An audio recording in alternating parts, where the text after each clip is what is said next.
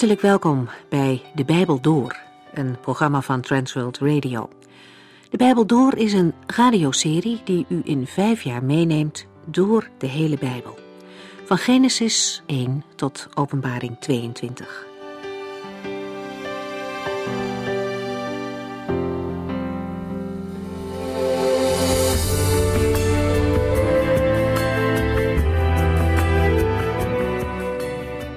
Vorige aflevering behandelden we Deuteronomium 20 en 21.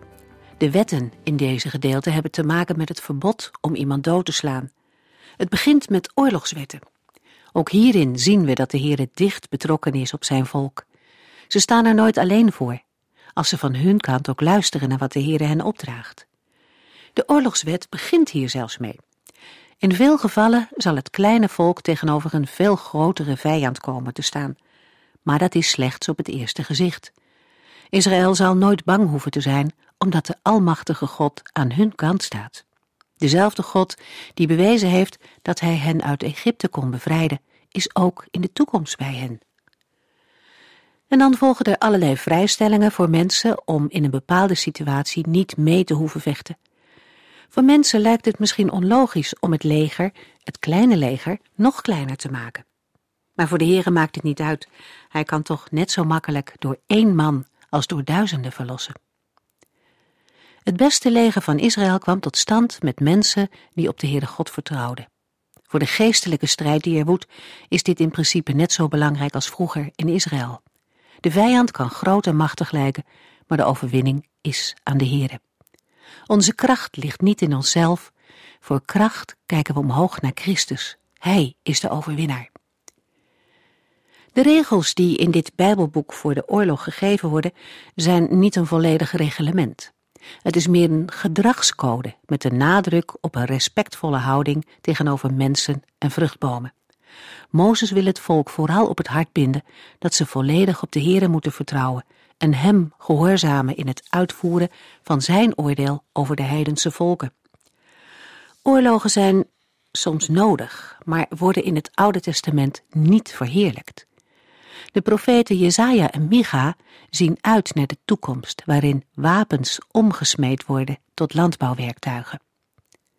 In hoofdstuk 21 lezen we meer over het doden van mensen in individuele situaties en we gaan verder vanaf vers 22 in dat hoofdstuk.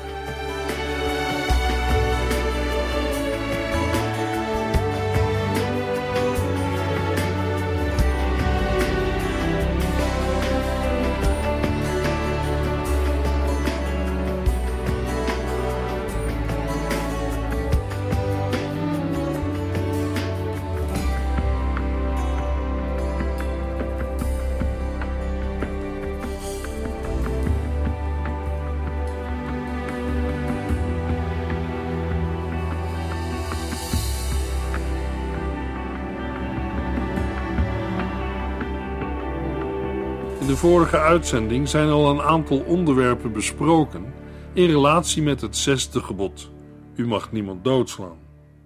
Deuteronomium 21, vers 22 en 23. Als een man een misdaad heeft gepleegd waarop de doodstraf staat, ter dood is gebracht en opgehangen, mag zijn lichaam daar niet de hele nacht blijven hangen.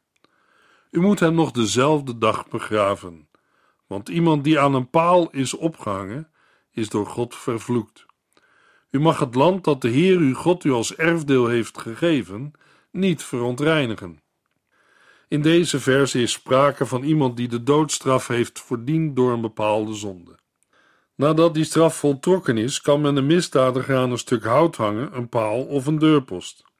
Het gebruik van twee werkwoorden, doden en hangen, maakt duidelijk dat het hier niet gaat om het spietsen op een paal, de dood die Assyriërs en Perzen toepasten als vorm van executie, maar om het tentoonstellen in het openbaar van het lijk van de geëxecuteerde.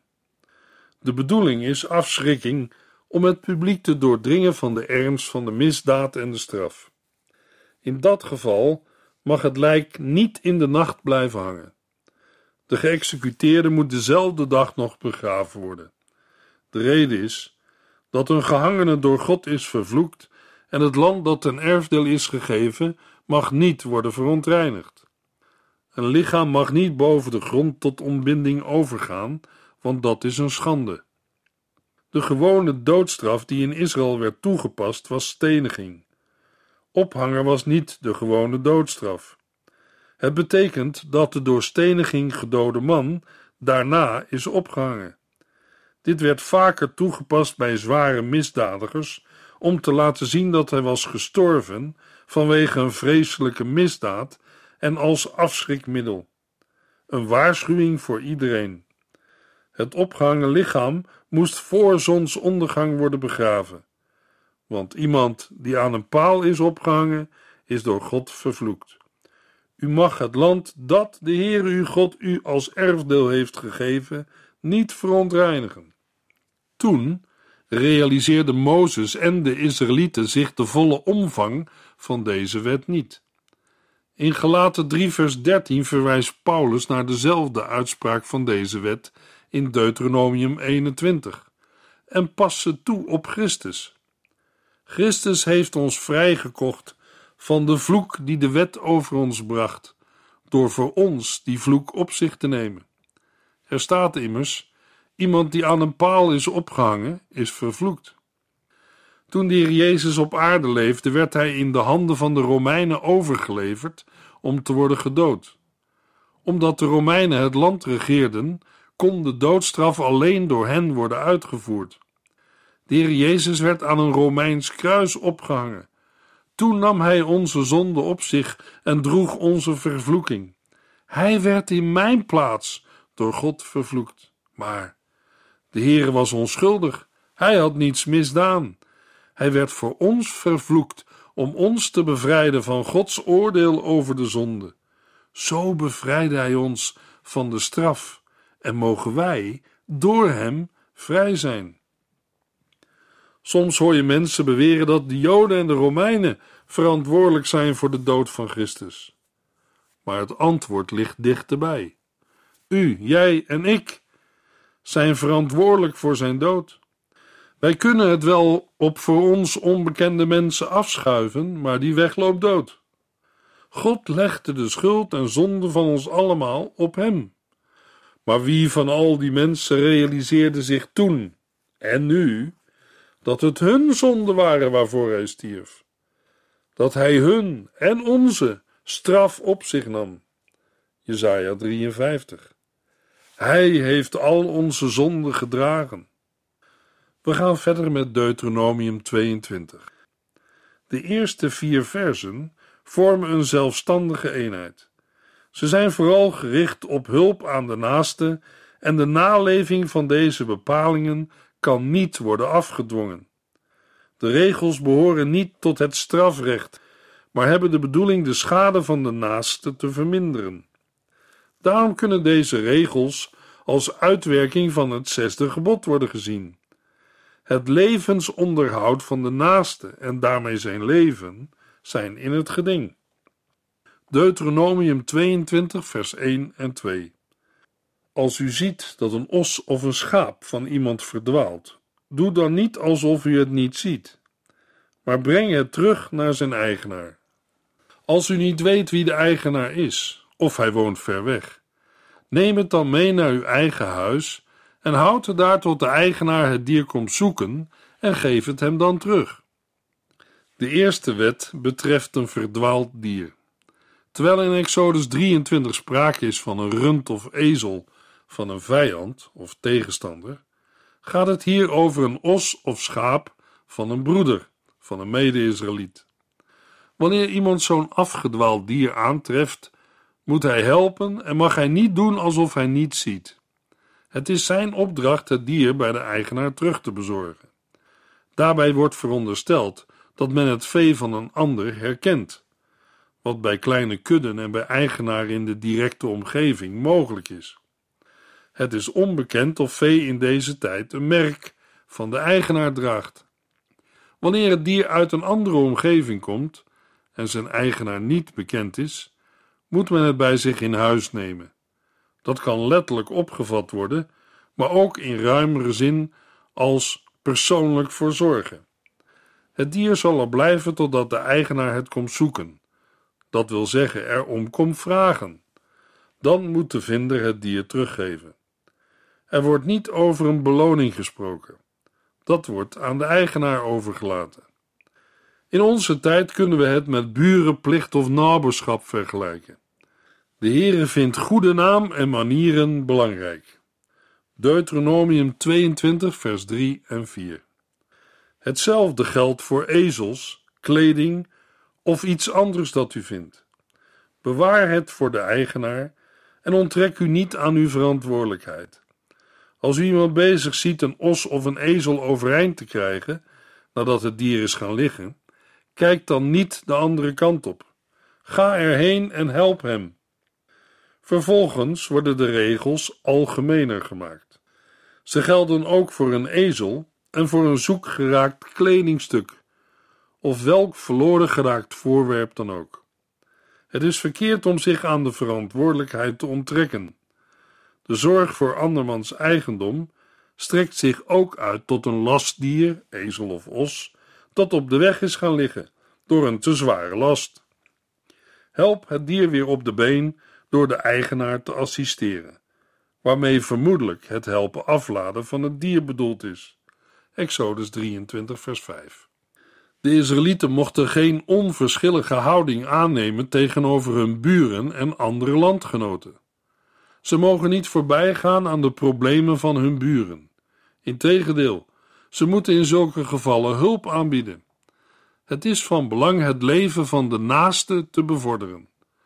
Dat leven staat in verband met de wol van de schapen, de melk van de geiten en de kracht van de runderen voor de ploeg. De bronnen van het bestaan mogen niet aangetast worden. De regels betreffen hier niet zozeer het welzijn van de dieren, als wel het leven van de naaste.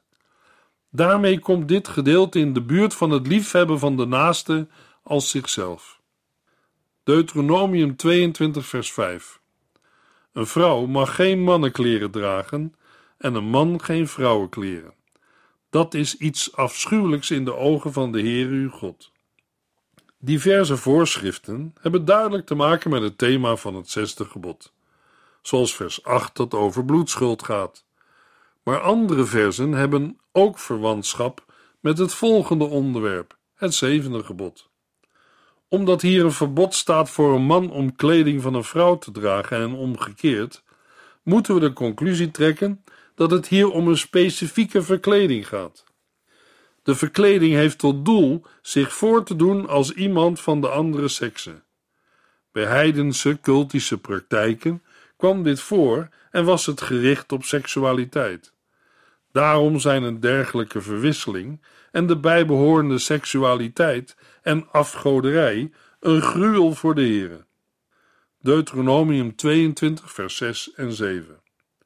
Als u een vogelnest op de grond ziet liggen, of u ziet er een in een boom en er zitten jonge vogels of eieren in, waar de moeder in het nest op zit, haal dan niet de moeder en haar jongen weg. Laat haar gaan en neem alleen die jongen. De Heere zal u daarvoor zegenen. Met deze bepaling komen we een grondhouding tegen over het leven op aarde, die ook voor onze generatie bijzonder belangrijk is. Het voortbestaan van de soorten en van de voedselvoorziening dient gegarandeerd te worden. Overigens is hier sprake van meer dan alleen een praktisch denken. Het welzijn en lange leven van de Israëlieten is niet alleen afhankelijk van een verstandig omgaan met de natuur, maar vooral van Gods genade. In het kader van het zesde gebod houdt deze bepaling ook in dat het doden van dieren alleen met mate mag gebeuren.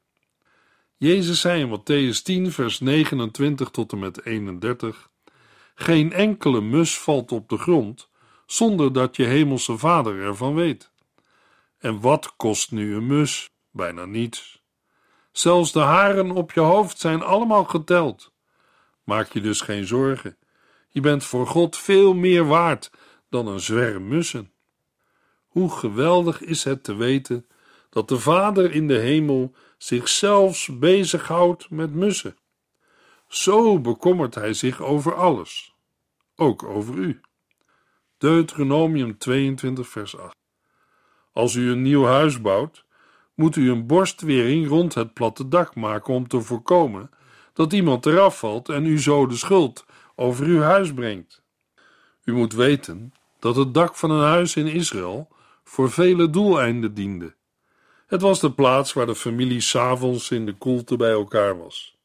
Nu zegt de Heere dat er voor de veiligheid een hek omheen moet worden gemaakt om te voorkomen dat bijvoorbeeld kleine kinderen van het dak vallen. Maar dat niet alleen, ook in het donker was een hek een bescherming om niet in het donker over de dakrand heen te stappen. Goed om de veiligheid in en rond het huis nog eens onder de loep te nemen. De Heere wil dat u veilig in uw huis woont. Deuteronomium 22, vers 9 en 10. Saai geen andere gewassen tussen planten in uw wijngaard. Als u dat wel doet, zullen de gewassen en de druiven door de priesters in beslag worden genomen. Ploeg niet met een os en een ezel in hetzelfde tuig. In de volgende versen staan voorschriften over zaaien, ploegen, kleden en naaien. Bezigheden die te maken hebben met het dagelijkse werk en het gezinsleven. Het eerste voorbeeld gaat over een wijngaard met andere gewassen. Twee verschillende dieren voor een ploeg is ook niet goed. Hun lopen is verschillend en daarom kunnen ze niet op dezelfde manier de ploeg trekken. In het Nieuwe Testament wordt dit voorbeeld betrokken op het huwelijk, met de waarschuwing geen ongelijk span aan te gaan met ongelovigen. 2 Korintiërs 6 vers 14. Daarmee is de betekenis direct duidelijk. Deuteronomium 22 vers 11. Draag geen kleren die van twee soorten stof zijn gemaakt, wol en linnen bijvoorbeeld. U weet wat er gebeurt als u twee soorten stof samenvoegt. Wanneer u het wast, zal de ene soort meer krimpen dan de andere en al vrij snel scheuren. In het algemeen is de boodschap: neem grenzen in acht en vermeng geen ongelijke zaken, opdat het u wel gaat. Deuteronomium 22, vers 12. U moet franjes maken aan de vier hoeken van de mantel die u draagt. In nummer 15 wordt ter verduidelijking gezegd dat de kwasten of franjes functioneren als herinnering aan Gods geboden. Ter afsluiting van het onderwijs over het zesde gebod is dit een passende oproep, terwijl het onderwerp kleding ook een overgang vormt naar de volgende bepalingen. Deuteronomium 22, vers 13 tot en met 15. Als een man met een meisje trouwt en, na met haar te hebben geslapen, haar een slechte naam bezorgt door haar te beschuldigen van eerder seksueel contact met de man, door te zeggen: Ze was geen maagd toen ik met haar trouwde, zullen haar ouders het bewijs van haar maagdelijkheid bij de stadsrechters brengen. Vanaf vers 13 begint een gedeelte met zes huwelijkswetten. De eerste vijf geven een bepaalde situatie aan. Daarna volgt in Deuteronomium 22, vers 30 een direct en absoluut verbod.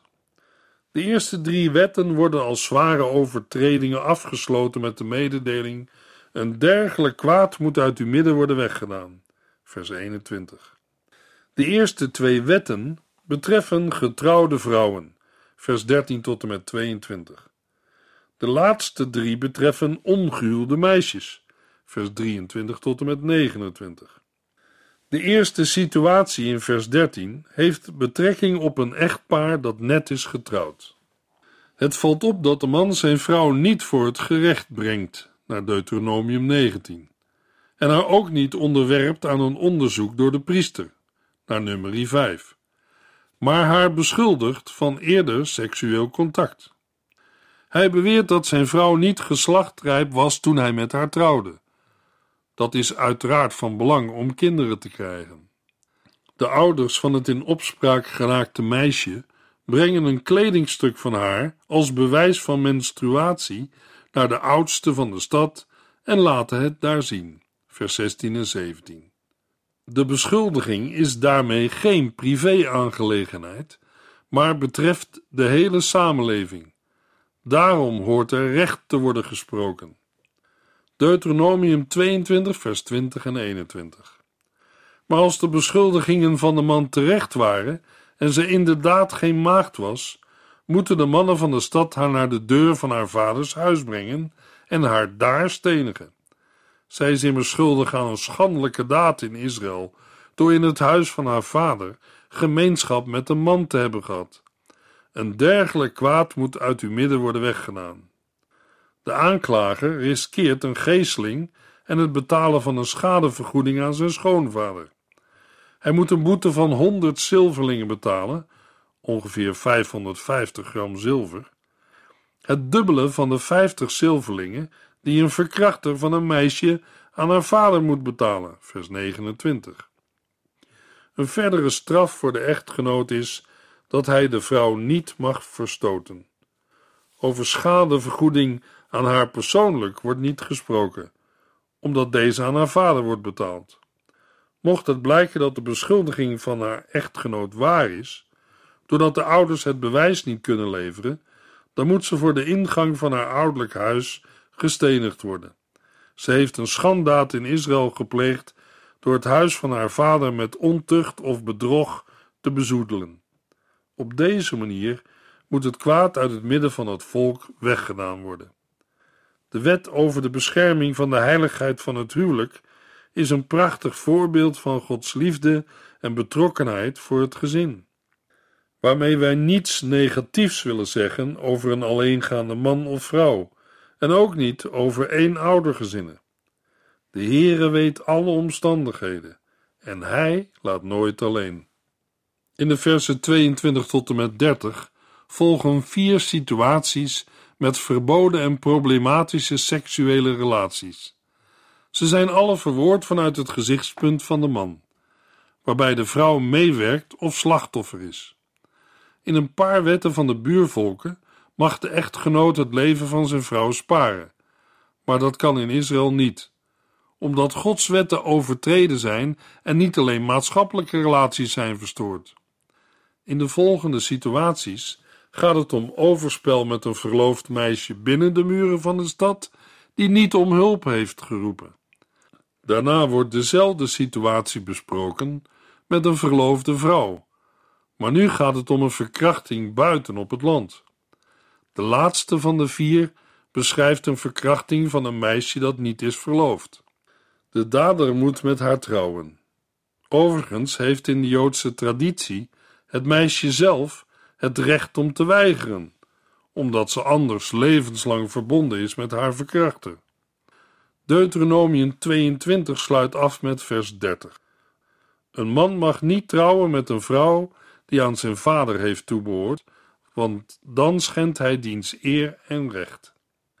De goddelijke normen die eerder in Deuteronomium ter sprake kwamen, blijven geldig. Gerechtigheid en geen overspel. Alleen als Israël het kwaad wegdoet, zal het leven. Daarnaast wordt de overheid ingeschakeld, want ook de samenleving heeft te maken met de bescherming van het huwelijk en de onderdanen. De onderwerpen zijn zeker niet alleen maar privé, waar andere mensen niets mee te maken hebben. Dat is bij ons steeds meer het geval. Het is een teken aan de wand dat steeds meer mensen geïrriteerd raken als anderen hen wijzen op de Bijbelse normen en waarden. Als het over relaties gaat, heeft de overheid en de gemeenschap zich er niet mee te bemoeien. Maar daar verloedert onze samenleving.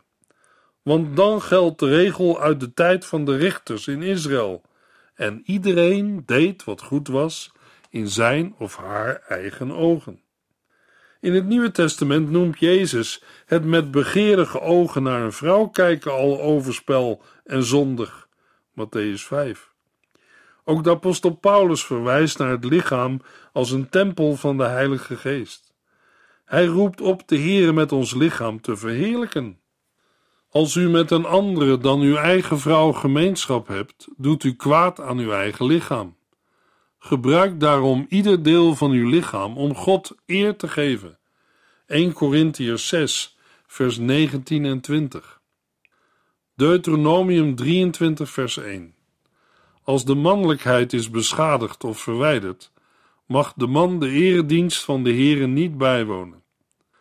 De reden voor uitsluiting kan zijn de verbinding tussen ontmanning en heidense godsdienst, of het verzet tegen verminking. Dieren met gebreken mochten niet geofferd worden, Leviticus 22. En mannen met een handicap mochten geen priester worden, Leviticus 21. In Deuteronomium 14 zijn verminkingen strijdig met de heiligheid van het volk. In Jesaja 56 mogen de vreemdeling en de ontmande delen in de dienst van God. Dit wordt meestal beschouwd als strijdig met Deuteronomium 23. Maar wanneer in de wetgeving vooral de toegang tot de rechtsvergadering en het huwelijk bedoeld wordt, is er geen sprake van tegenstrijdigheid.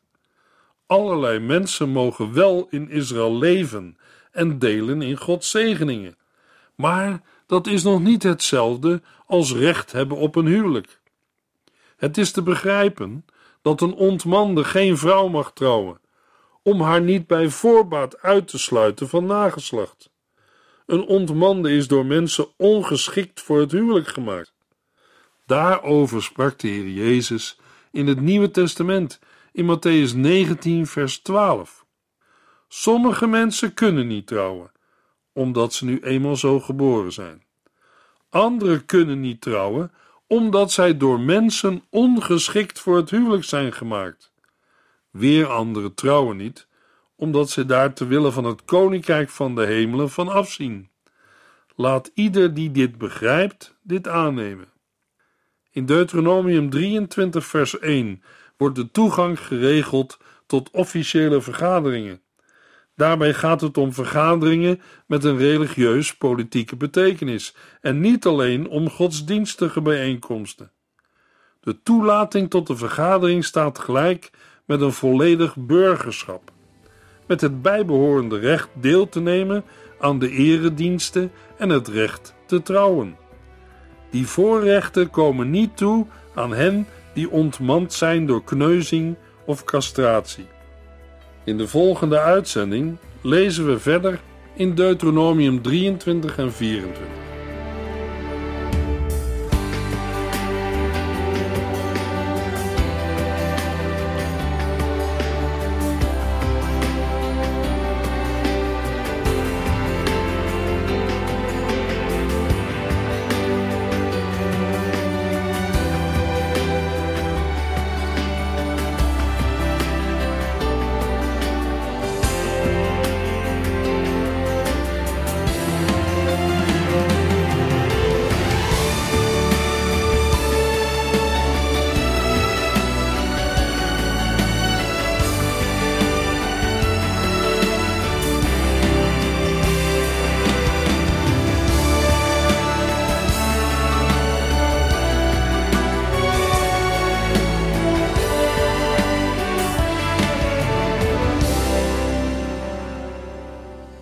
Geluisterd naar De Bijbel Door. In het Nederlands vertaald en bewerkt door Transworld Radio. Een programma waarin we in vijf jaar tijd de hele Bijbel doorgaan. Als u wilt reageren op deze uitzending of u heeft vragen, dan kunt u contact met ons opnemen. Tijdens kantooruren kunt u bellen op 0342 47 8432. 0342 47 8432. 32. Ook kunt u een e-mail sturen naar de Bijbel door transworldradio.nl en natuurlijk kunt u ook via de post ons bereiken. TWR, postbus 371, postcode 3770, AJ in Barneveld. Dit programma werd gepresenteerd door Cor Weda en Ike André. Techniek was in handen van Odin van Woerdekom. En wij allemaal bedanken u voor het luisteren. Graag tot de volgende keer.